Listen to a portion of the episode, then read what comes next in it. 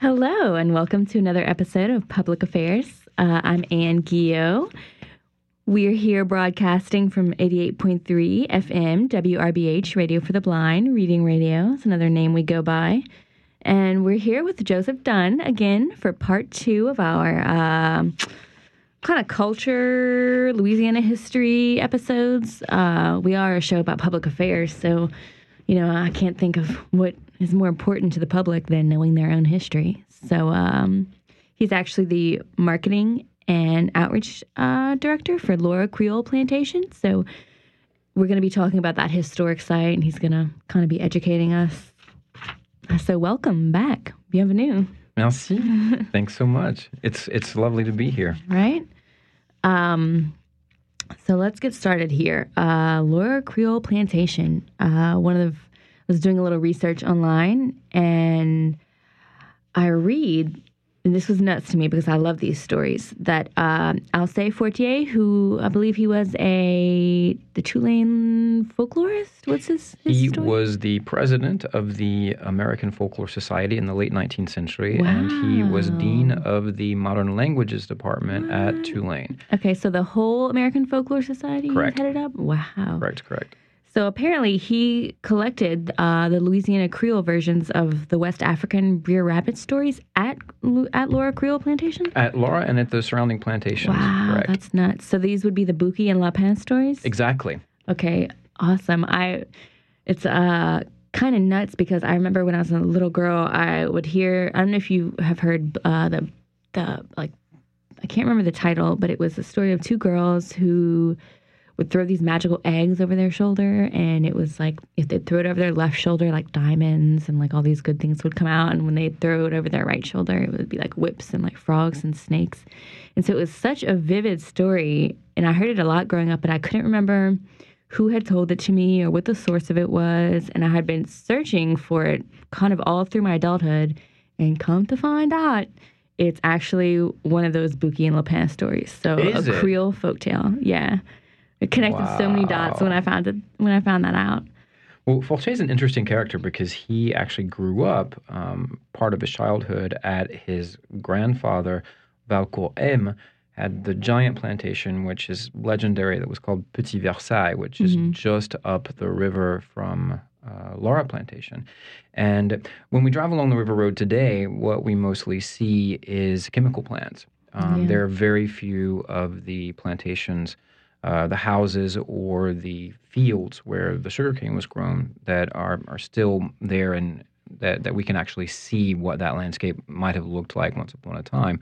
But there were uh, 400, uh, approximately 400 sugar plantations between Baton Rouge and New Orleans, Wow. Lined up and down the river, um, of various sizes. Mm-hmm. So, you know, obviously not all of the houses were big, grand, Yeah. uh, neoclassical mansions. Um, One thing that I just it kills me how often these cultural influences get uh, downplayed and I mean, you know, blatantly erased, but then also just downplayed is how heavily influenced our culture, our local culture is uh, by just West African influences. Um, you know, I don't know why more people don't talk about th- th- these things. Gumbo is like an African word, African dish, right? Uh, Oh, gumbo is actually the um, it, it's one of the the Bantu dialects for okra, mhm. um, and even in Louisiana, the Louisiana French language, when you talk about gombo, G O M B O, you're talking about okra, mhm. um, and yeah, So even these uh, these Bouki and Lapin tales, they originated in Senegal, correct? They originated in Senegal, and they were originally Wolof language stories, um, which are comparable to Aesop's fables, for example. yeah. In, in Western culture, we're very um, familiar with Aesop's fables. And so these are basically teaching stories. They're moral stories, Yeah. they're creationist stories because Yeah, these that- were.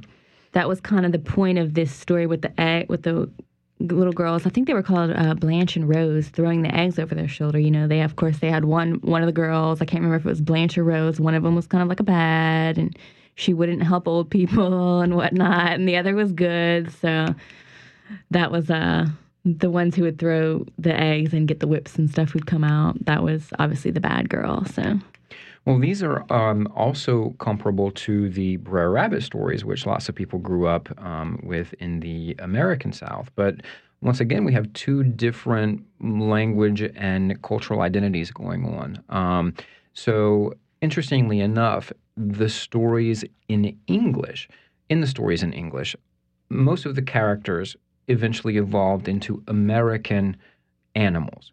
So you have, you know, Brer Rabbit and Brer Fox, and the fox is the um, wily character. Mm-hmm. In French and in Creole in Louisiana, the characters remain African, Mm-hmm. but especially along the River Road, Buki, which in Mhm. its original Wolof sense is the hyena.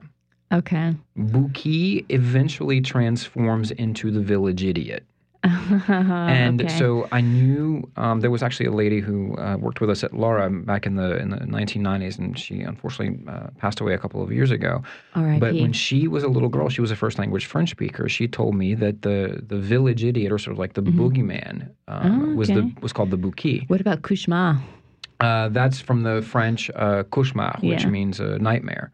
But uh, I mean, And I'm how, not how did so we go from Kashmar to Kushma? I mean, that almost sounds like a more Africanized pronunciation. It it could be an Africanized pronunciation. I mean, Mm-hmm. everything everything gets muddled and everything gets shifted with you know pronunciations Makes and the way that we yeah. the way that we say things. I mean, it's you know we have that in English, and Mhm. people don't really pay as much attention to it because we're so programmed for English Yeah. that we don't hear those those slight little um, Differences, um, variants. nuances, yeah. Yeah. So, can you kind of, uh, are there any more like Senegalese influences in Louisiana that we may not be uh, aware of, or that enough attention may not be kind of called to? I think a lot of we it. I tend mean, to erase a lot of the black cultural influences. Well, with the with the architecture, because Mm-hmm. um, Laura, the house was built in uh, 1804, Mm-hmm. 1805, and all of the master builders were enslaved Mhm. um, were from uh, descendants of the Mhm. original Senegalese slaves that were brought into Louisiana in the 1720s. Mhm. So um, the the architectural uh, influencers are definitely there. So the design, yeah, the that's a- design uh, raised up off of the ground Mhm. um, to, to capture the the breezes from the river, facing the water. I mean, all of these were very, very West African influenced. Interesting, interesting. So uh, I guess uh, you know we've got a lot of historic sites around here that are plantations. Uh, unfortunately, I guess you can't erase history, but well, I guess you can actually because uh, history does tend to be a lot of uh, blanco lies. You know, I guess you'd say. But um, so kind of tell us about some of the things that might set Laura Creole apart from some of the other historic sites. I know you guys have each have your own little kind of niche and little thing that you're. So what, what you guys is? Every every one of the historic houses that you can visit along the River Road is gonna is going to tell the history of, of that particular site Mhm. um, from the very beginning. And Laura's been open now for 25 years since 1994. Uh, from the very beginning, our focus was Louisiana Creole Mhm. and telling the story Woo. of Creole people in Louisiana, be they white, be they black, be they mixed race, but um, people living within the um, with under the umbrella of that linguistic and Mhm. cultural identity of Creole, which set them apart from Americans. Okay. Um, and uh, what over time with research, uh, we have found the handwritten memoirs of the uh, great granddaughter of the founders of the plantation. Her name was Laura. She wrote all of these stories for her for her children in St. Louis in the 1930s. Um, Okay. So yeah, I I said uh, you said Laura Creole is a lot about a lot of uh, real stories about real people. So can you kind of tell us one one of the good real stories about a real person from that site? Uh, tell you a story uh, as we tell it on uh, site. Oh, uh, do you want to hear a funny story? Do you want to hear a sad story? Do Uh, wanna- why don't we do a funny one? Let's do a funny story. it's too Um, rainy outside for a sad Yeah, it is pretty rainy outside. Um, there were, um, and this is a story I haven't told in a very, very long time Ooh, because our tour, our good. Y'all tour has, it. our tour In has for a treat. evolved. So we started doing tours in 1994, um, and I think we're on our 14th or 15th um, interpretation Mhm. of the site um, because it's evolved over time based on you know more research that we've uncovered both here in the United States and in France. Um, and then also probably what the public uh, can stomach, what the public is willing to hear. What the, exactly. Yeah. What, what, well, also what the public is asking for. Mm-hmm. Um, we've been very, very, always been very reactive yeah. to what our visitors are asking us questions and what kinds of things they are looking for. We've always been very, very reactive to that. But um, one of the things that Laura brings up when she writes her memoirs for her children in 1936 is just how very boring it was to be a child growing up on the farm out in the country. She really would have rather have been yeah. here in the city. And um, at that time, the levees weren't as high as they are now. So sitting on the front gallery of the house, they could see the boats passing on the river. Um, and they would wish that the steamboats would crash into each other so that they would have a little bit of uh-huh. excitement. Is that or, the funny story? Um, it's it's it's a little bit of an anecdote, but her we tell this story all the time when mm-hmm. kids come for, for field trips. Um, there was a traveling piano tuner mm-hmm. um, who would walk up and down the river and to the different houses, and he would tune the pianos. And you know, at that time, when these traveling salesmen would come, in many of these houses, there were guest rooms where the traveling salesman would spend the night. And so this guy would always be invited to dinner, and they called him Monsieur Parapluie, Mr. Umbrella, because he always carried a, a black umbrella. And uh, Laura writes in her memoirs that he had a very, very long beard. Um, and when he was uh, having supper, he would mm-hmm. be getting food all in his beard. And the, the, fun thing for the kids was to see him use his water glass to rinse his beard. Oh my after, god! after he, uh, yeah, after after he ate, and uh, so the kids obviously were to be seen and not heard at at the oh. dinner table, oh. and so they would kick each other under the table um, to, to try not to laugh. Got the church um, giggles. Yeah, I got the church giggles. I'll get those a lot of times when we're in this booth, trying to stifle the giggles. So, any other uh, good stories? Any other interesting things from kind of the material culture of the plantation? What, what how would uh, the material culture of a Creole plantation differ from a a more Americanized one? That's kind of a tough question.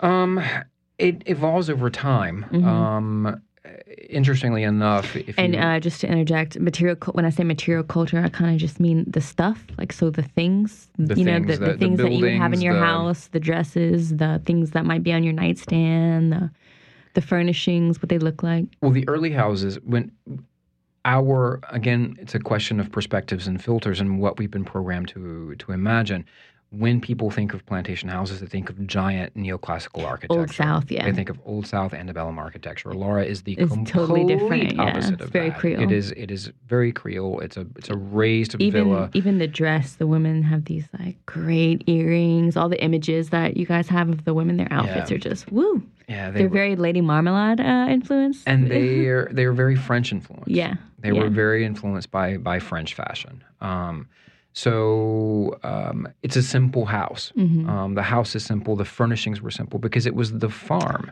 Really? I mean, I, f- I thought that they looked so uh, fancy and pretty. I didn't think of them as simple, but I guess it, like well, they, they are pretty. They, been, they, yeah. they, they, are pretty, but it's it's not it's not overdone. It's not Okay. overwrought. It's not. Gotcha, gotcha. Um, it, it's not you know crazy rococo revival or yeah. ostentatious. Yeah. It's, it's it was built I guess that yeah. That, and there and, and there wasn't obviously an evolution of of house building styles, right? Yeah. You know, because if you if you think about Laura, which is immediate um, post colonial, so it still has that very colonial um, architectural style, and then you compare it to something like San Francisco, which is you know 1850s. Mm-hmm. I mean, there's been a lot of evolutions of how people approach house building, and you know, there's been evolutions in wealth and things like that. So there's a different psychology behind the house building. Mhm. Um, to, to show off money and to, to have all the most modern, perfect conveniences and things like that. Yeah, have you ever been to the Olivier House uh, in St. Martinville? It's my hometown. Um, it's I like have bright yellow and not, green. no. Oh, it's great. It's another can great imagine that Creole architecture yeah. home. Yeah.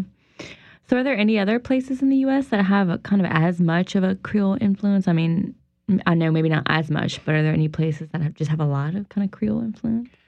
Surprisingly, the state of Missouri has more French colonial architecture than does Louisiana. What? And that's because all of ours ours was either burnt or destroyed by hurricanes or torn down um, to build chemical plants. What do you mean, like burnt in the Civil War? No, like burnt, just like the house caught on fire because it was an Oh, old house and it was wood and all it, those and it just cupcakes. burned. um, yeah, those things are tinder boxes because they're built out of that old, old wood, and you know, once they catch fire, there's no stopping it because it just, it just do you goes. do you know much about the uh, food that would that would, would have been coming out of the uh, Laura plantation back in the day? I um, it was very. I'm into the culinary history, culinary anthropology stuff. um, they're I know they cook a lot with the cane syrup. They're probably cooking a lot with cane syrup, a lot of wild game. It was very seasonal. I mean, Mhm. people ate very seasonal. We call that eating organically today. Yeah. Once upon a time, people just called it eating, Yeah. right? Because you you planted your Yeah. garden, and whatever was in season is Mhm. what you ate. Um, so,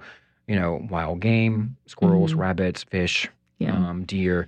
Um, they were, you know, doing like most people. They would do a boucherie once or twice a year. okay. Um, salt the meat down. so would they do? Do you know those uh, rice dumplings, hot calas? Do you ever Th- the I'm West not African? I'm not sure that.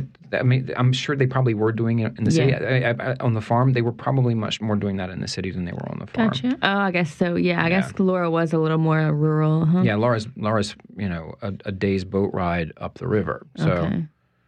Interesting. So I guess maybe uh, uh, do you guys get into a lot of the enslaved narratives in your tours? Absolutely. Okay. absolutely, Do- and we always have. Yeah. Um, that's been part of our our narration and our Mhm. interpretation since the very beginning. It's impossible to talk about Yeah. Creole Louisiana without talking Mhm. about slavery. Mhm. Um, and I heard that found, the uh, Creole the Creole slaves uh, brought the term "okay" to the U.S. That's actually originates. It was like a West uh, West African term. really. Um, and then I've I noticed another one that often gets overlooked is how people around here say "golly." I think that was uh, they were saying "look that." Apparently, "regarder" got shortened to "ga." Golly, Look at him. golly. Well, you know, Right? that makes sense. Yeah. Whenever I was Boom, whenever, boom, boom. whenever I was younger, all my out of states cousins, whenever I'd say golly, they'd be like, uh, I think you mean golly. But it's like, no, I didn't mean golly. I was trying to say golly. So again, But you know what? That, but that could be that could just be an expression that Mhm. developed simultaneously Yeah. in both places in different languages. Like there, that, well, that it happens actually, sometimes. uh, I think it, it in the prologue to maybe it's Strange Tales of Louisiana by Okay, Cable. Cable. I think they actually explain that Really? Ga was a. Uh, oh, and then also when I was doing my family genealogy in the St. Martinville Library, I noticed in one of my ancestors' uh, oral histories. They had a plantation called the Galila Plantation. And Hmm. so the ethnographer was asking him to explain that. And he said that that's what all the Creole, the enslaved Creoles would say when a when a train would pull up to the station, like golly, like golly la, like look at that. And so, they, I mean, it's in that ethnography interview. That's what they said was the source of that phrase. Ga is look, li is Yeah. him, it, or her, Yeah. and la is there. Yeah, that makes sense. Golly, right? golly, Wow. yeah. See, that's cool. Learning public. We got it. We got a That's little learning so sesh cool. here. Yeah, there there are so many little things like And that. And actually, I think how you, uh, when I was asking uh, why, because here in Louisiana we refer to our godmother and godfather as parrain and mara. Mhm. And so I was asking why, because mara, the term mara eventually faded out of fashion and nanny became the new term for mara, whereas parrain stayed the same. And I think it was you that actually explained Nanan. Nanan was a diminutive of mara. Mhm, Um, So that's where that- Ninen is Yeah. the diminutive of marraine, which in English shifts easily to nanny. So that's where that that's another mind blowing one there. Yeah, there, there, there are all kinds of those things Yeah. that we do. But coming back to the the issue of telling the stories of Yeah. the enslaved people, Tell me a good uh tell me a good little story from an enslaved narrative there. um, we're constantly uncovering new things, hmm um, and because these people were very well documented, we are now able to tell full biographies of some of the men who were Mhm. enslaved and even some of the women who were Mhm. enslaved. Um, because we've been able to get their personal testimonies from the Civil War pension records in I love that. Washington, I love D.C. nothing I love more than testifying. So, I, I stammer when I Mhm. try to imagine what that was like. hmm And let me just set up a scenario for Okay. you. Imagine that you are an you were the widow Okay. of your you had been a slave hmm and your husband went off to fight in the Civil War. Oof. Okay? Ooh. As as Ooh. so he's recruited to go off and fight in the Civil War, but you don't speak English. hmm Neither does he. hmm So then after the war he comes back. You can finally get married now legally Oh. Woo. because you couldn't legally get married before the war. You can finally get married, and so you you do that, and then your husband dies. Okay, but you learn as an old woman that you can get a widow's pension as a widow of a veteran, a Union Army veteran of the Civil War. Okay, so Oh. you don't speak English. So a white bureaucrat comes from Washington, D.C., or somewhere up north hmm who doesn't speak your language. Hmm and you don't have concepts or words that he's asking you questions Yeah. about. Trying to make yourself understood is very, very difficult when you are, you know, a translated person. and you don't you don't know what a platoon is. Hmm you don't know what a pension is. You don't know what year you were born Yeah. and this Yeah. guy is asking you all of these questions in a language that you can't understand and you're trying to answer to the best of your ability because and then you he determines your Mhm. fate Yeah. So, what's happening to use a modern term is all these people are being extremely vetted.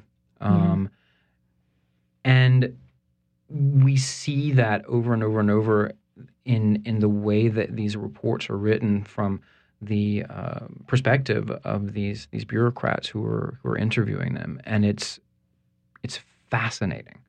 Wow.